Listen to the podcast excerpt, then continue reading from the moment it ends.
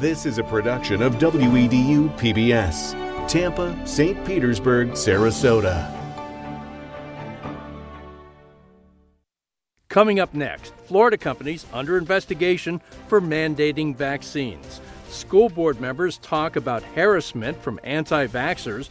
We'll look at the campaign donations pouring in for next year's big elections in Florida. And Trump loyalists plan another large flotilla off Pinellas County beaches. All this and more next on Florida This Week.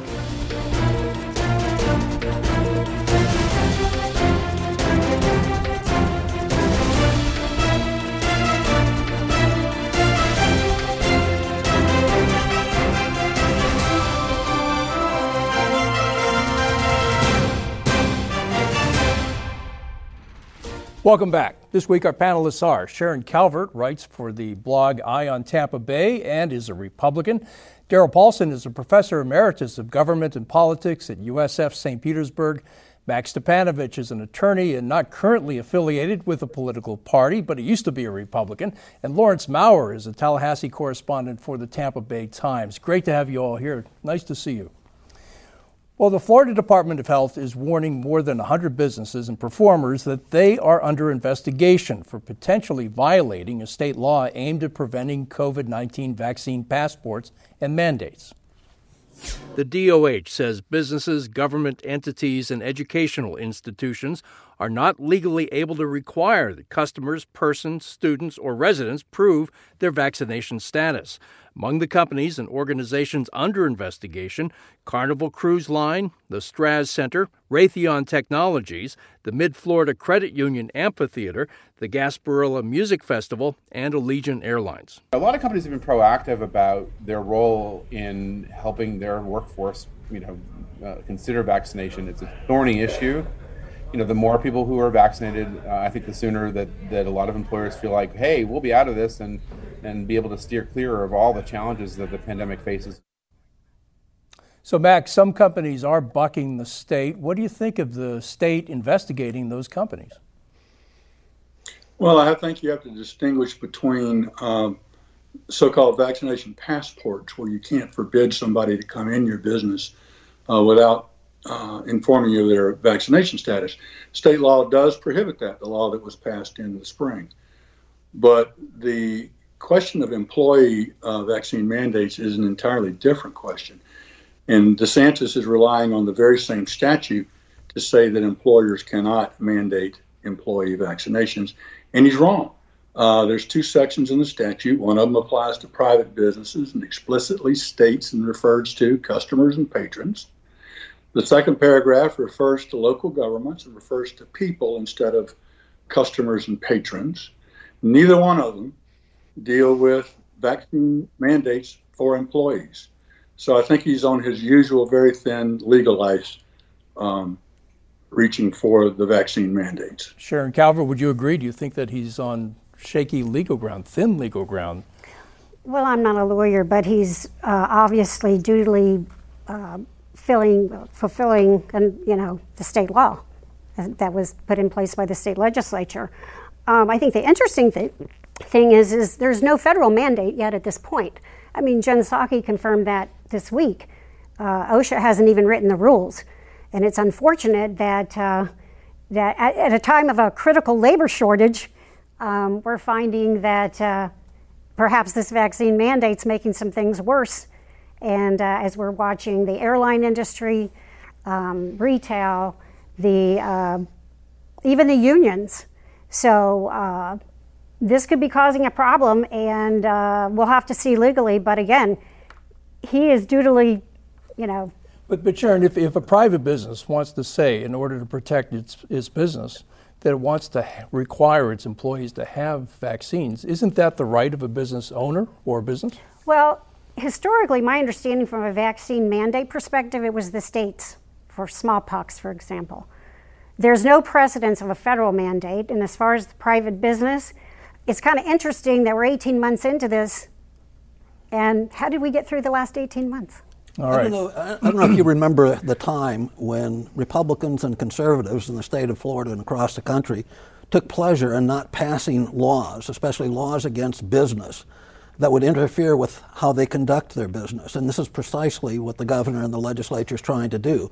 Why? Because they see there's political advantage in it. Uh, I don't think it serves any useful purpose.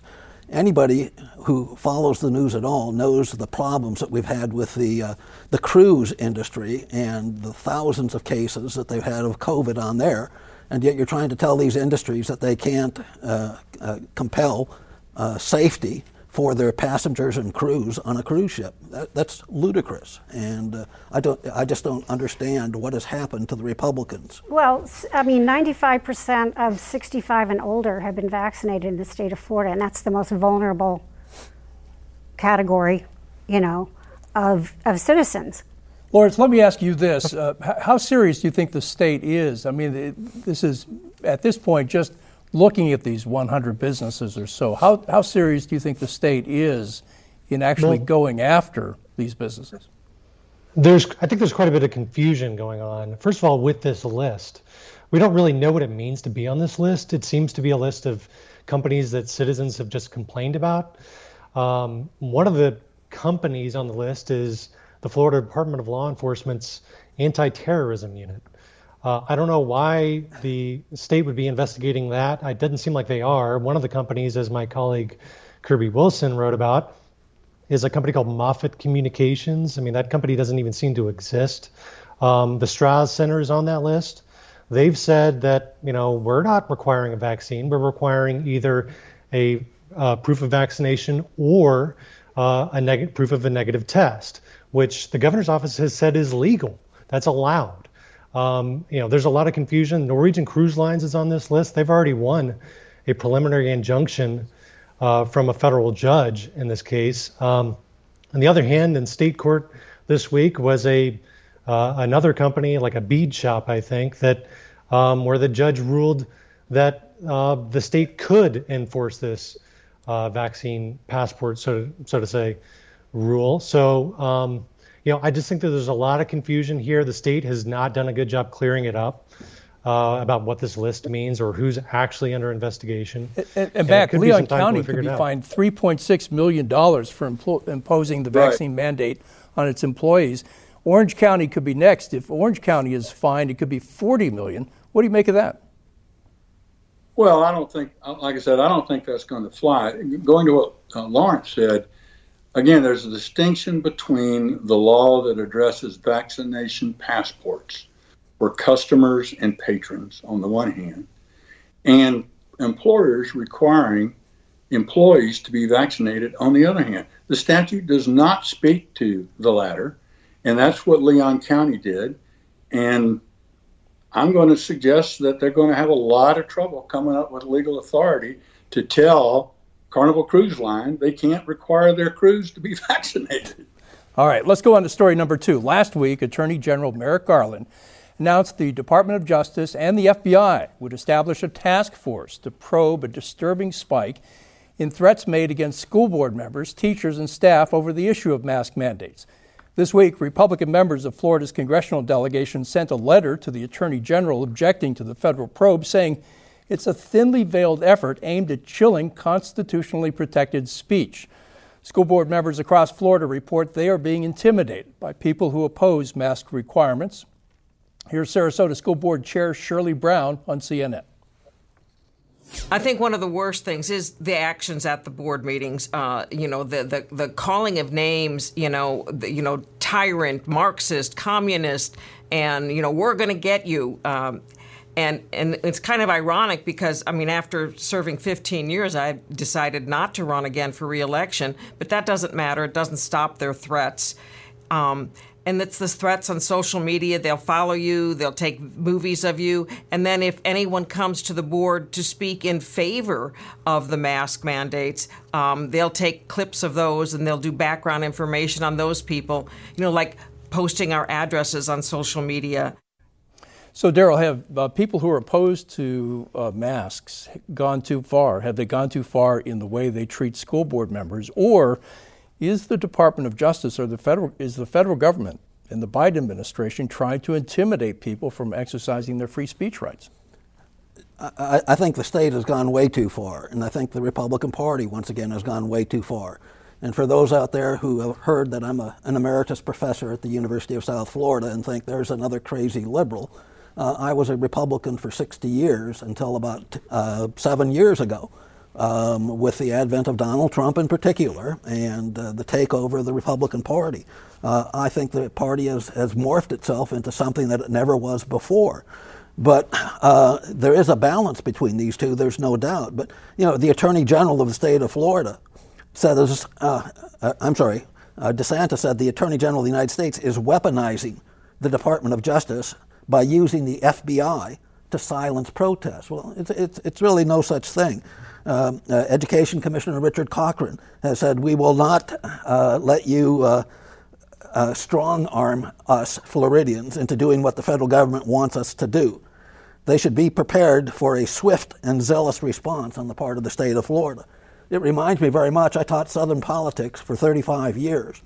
And in, there, in that class, I talked about how attorney generals of southern states and governors of southern states made a political career for themselves by attacking uh, protesters and civil rights activists in the very much the same language that you're finding coming out of the mouths of Governor DeSantis uh, and Richard Corcoran.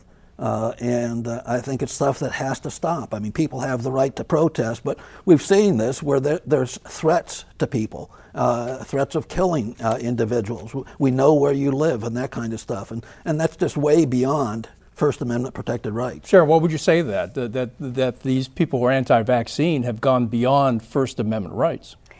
Well, we all desire civility.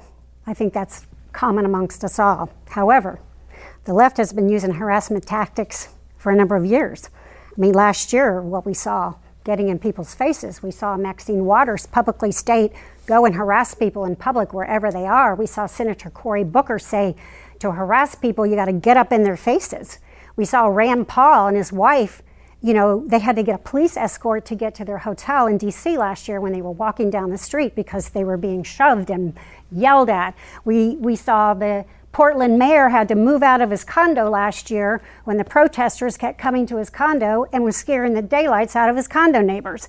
So we have seen the school board moms is it's kind of ironic that you're bringing this up after what we have we have seen. I think it's very strange, though, that the Republicans now are advocating let's follow what the Democrats did because it seemed to work for them. So I didn't say that. That's what it turns well, out. Well, I didn't say that because what I said was we all want civility, but we've seen a heck of a lot of civility on the other side. And now what's happened is school board moms who were engaged in politics, but thanks to the pandemic, got some eyes opened on policies that they don't like, so they started showing up. Uh, let, let, me go to Mac. Mac, do you think that, that some of the people who protested vaccines at school board meetings have gone too far?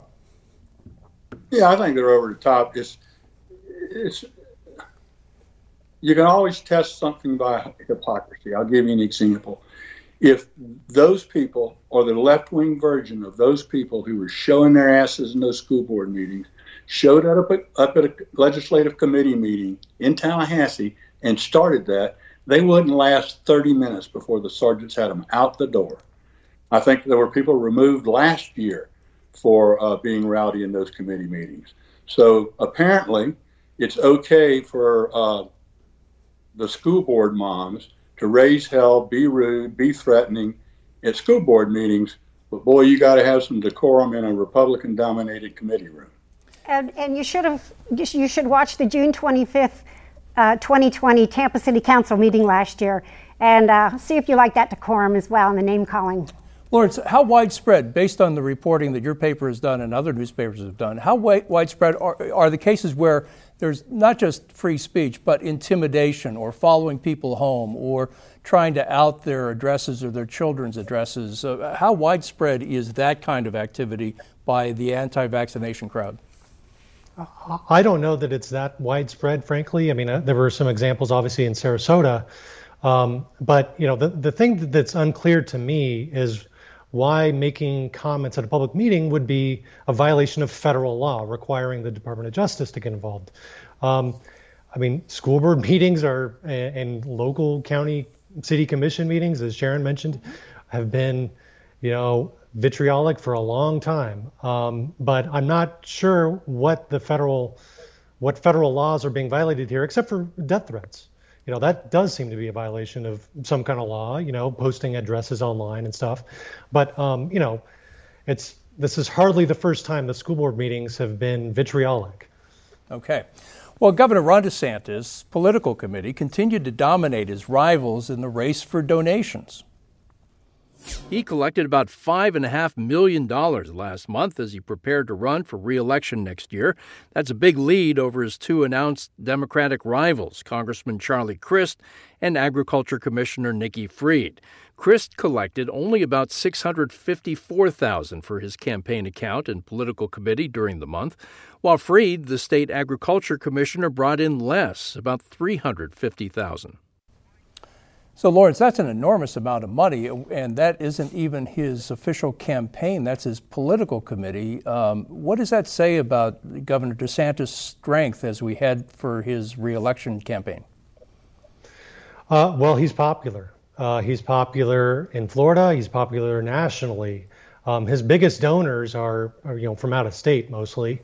Um, he's got about 58 million cash on hand. Uh, that's probably three times, about three times as much as uh, either Charlie Crist or Nikki Fried has. Um, that's obviously a big advantage for him. Uh, you know, it, it's obviously better to have more money than less. TV ads are very expensive in Florida. You know, but you know, really, money is just one of the problems that Democrats will face against DeSantis next year.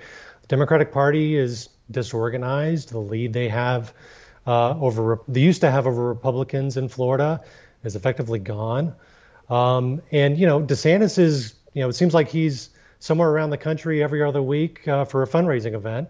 This week uh, it came out that you know he's going to be in San Francisco later this month. The former PayPal executive David Sacks is hosting a fundraiser for him, and uh, this is a guy Sacks who has given to Democrats and Republicans. He gave to Hillary Clinton in 2016 and um, you know, Sacks basically said that he likes what uh, DeSantis has done on lockdowns. He likes that DeSantis is contrarian, um, that he's gone against the media, and so you know we've seen big donors uh, and small donors from out of state uh, really give a, quite a bit of money to him, and uh, you know he's on Fox News all the time. Uh, so he has Mac, a uh, national profile. the governor will be, as, as Lawrence just said, in San Francisco in a week.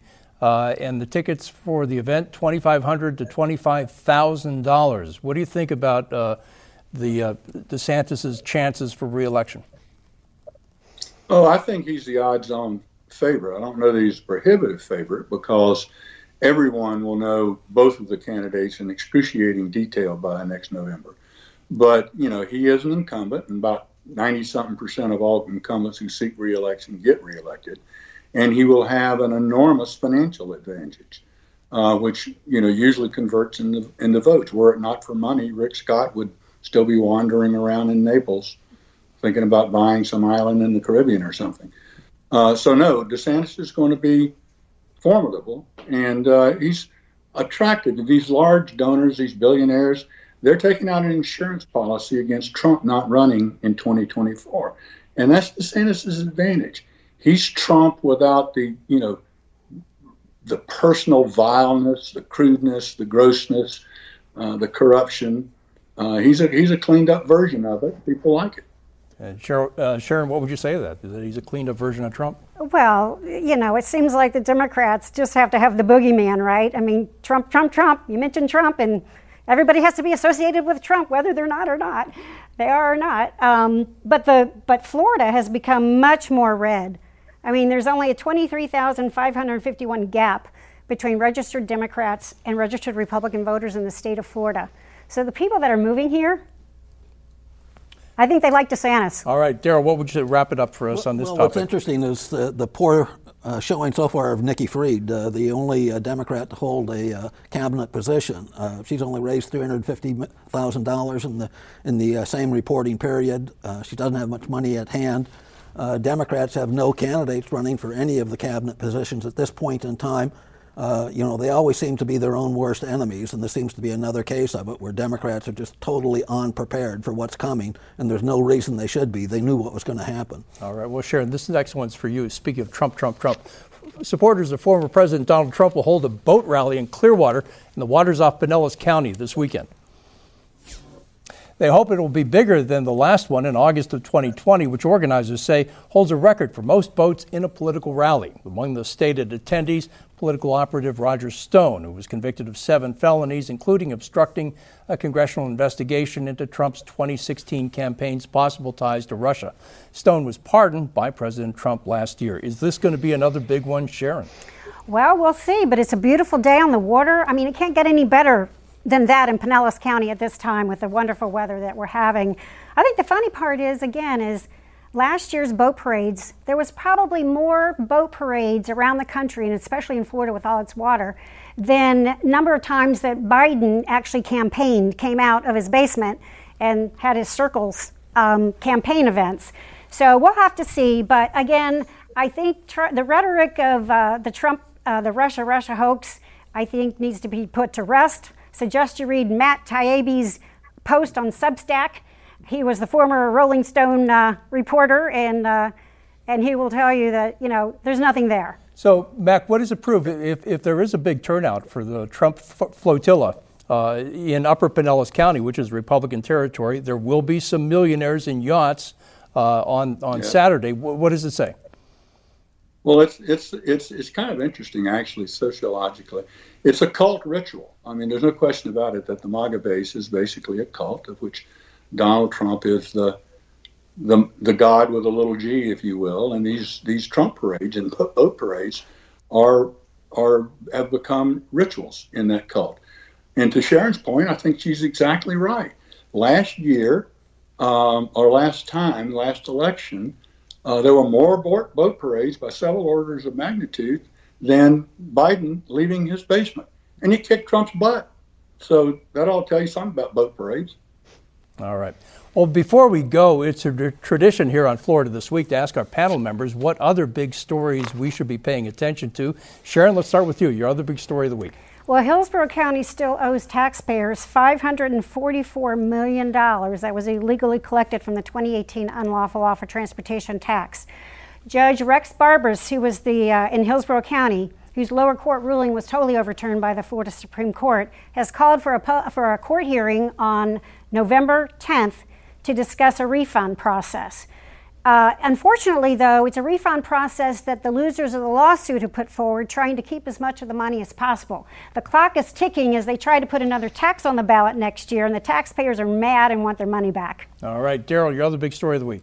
Well, it's about the vast number of teachers and school personnel that are leaving, long hours, low pay, uh, putting their life in danger literally with the COVID issue, and, and I think the very poor way that the state of Florida has handled that uh, in the public schools. Florida was the only state to turn down a $2.3 billion COVID relief program, the third phase of that program, although they finally relented and uh, did uh, uh, seek the, the, the, money after adverse publicity. So at the beginning of the school, uh, school year, we had 5,000 teachers and 3,700 support personnel uh, who were either absent, quit their jobs, uh, just vacancies, and it's all related to the status of education in Florida and the lack of respect I think that educators think the state is giving to educators. Max Stipanovich, your other big story of the week. well, first I would say to Sharon that on November the 10th, the most important thing is is that's Marine Corps birthday, it's number five. Um, I think that the, the, the dominant story is going to continue to be not new news, but old news which is uh, DeSantis and his staff going to the well again and again on vaccines in one way or the other. That that titillates the MAGA base. It places him in direct opposition to Biden, which uh, increases his credibility for a 2024 run. So he's been getting a lot of good water drawn out of that well, and he's going to keep going to it. And Lawrence Mower, your other big story of the week. Yeah, mine is the cost of living in Florida and specifically rising property insurance rates. Uh, the property insurance industry is in dire condition. That's according to the state's uh, insurance regulator. Uh, rates are going up by double digits across the state. A number of companies have gone into receivership. Uh, state regulators are watching an- another dozen companies very closely. And Floridians have been complaining to state lawmakers about it. And I do expect to see some action in Tallahassee uh, it, it's basically affecting everyone. And if you combine this with rising rents, home prices, inflation, auto and flood insurance rates, and Florida is becoming a very expensive place to live. And I think it's becoming a political liability for Republicans now. All right. Well, Lawrence and Mac, Sharon, and Darryl, thanks a lot. We haven't done this in a while. It's good to have you all here. Thanks for joining us on Florida This Week. Well, finally, we had a surprise visitor from Canada this week. For the second time in a row, the Stanley Cup is spending the year here in the Bay Area, thanks to the Lightning's championship season. As a kid growing up, I used to watch Hockey Night in Canada, never dreaming I'd be sitting next to this big fellow. Best of luck to the Lightning as the new season gets underway. Thanks for watching. Send your comments to ftw at wedu.org. You can view this show online at wedu.org or on the PBS app. And Florida This Week is now available as a podcast. You can find it on our website or wherever you get your podcasts. And from all of us here at WEDU, have a great weekend.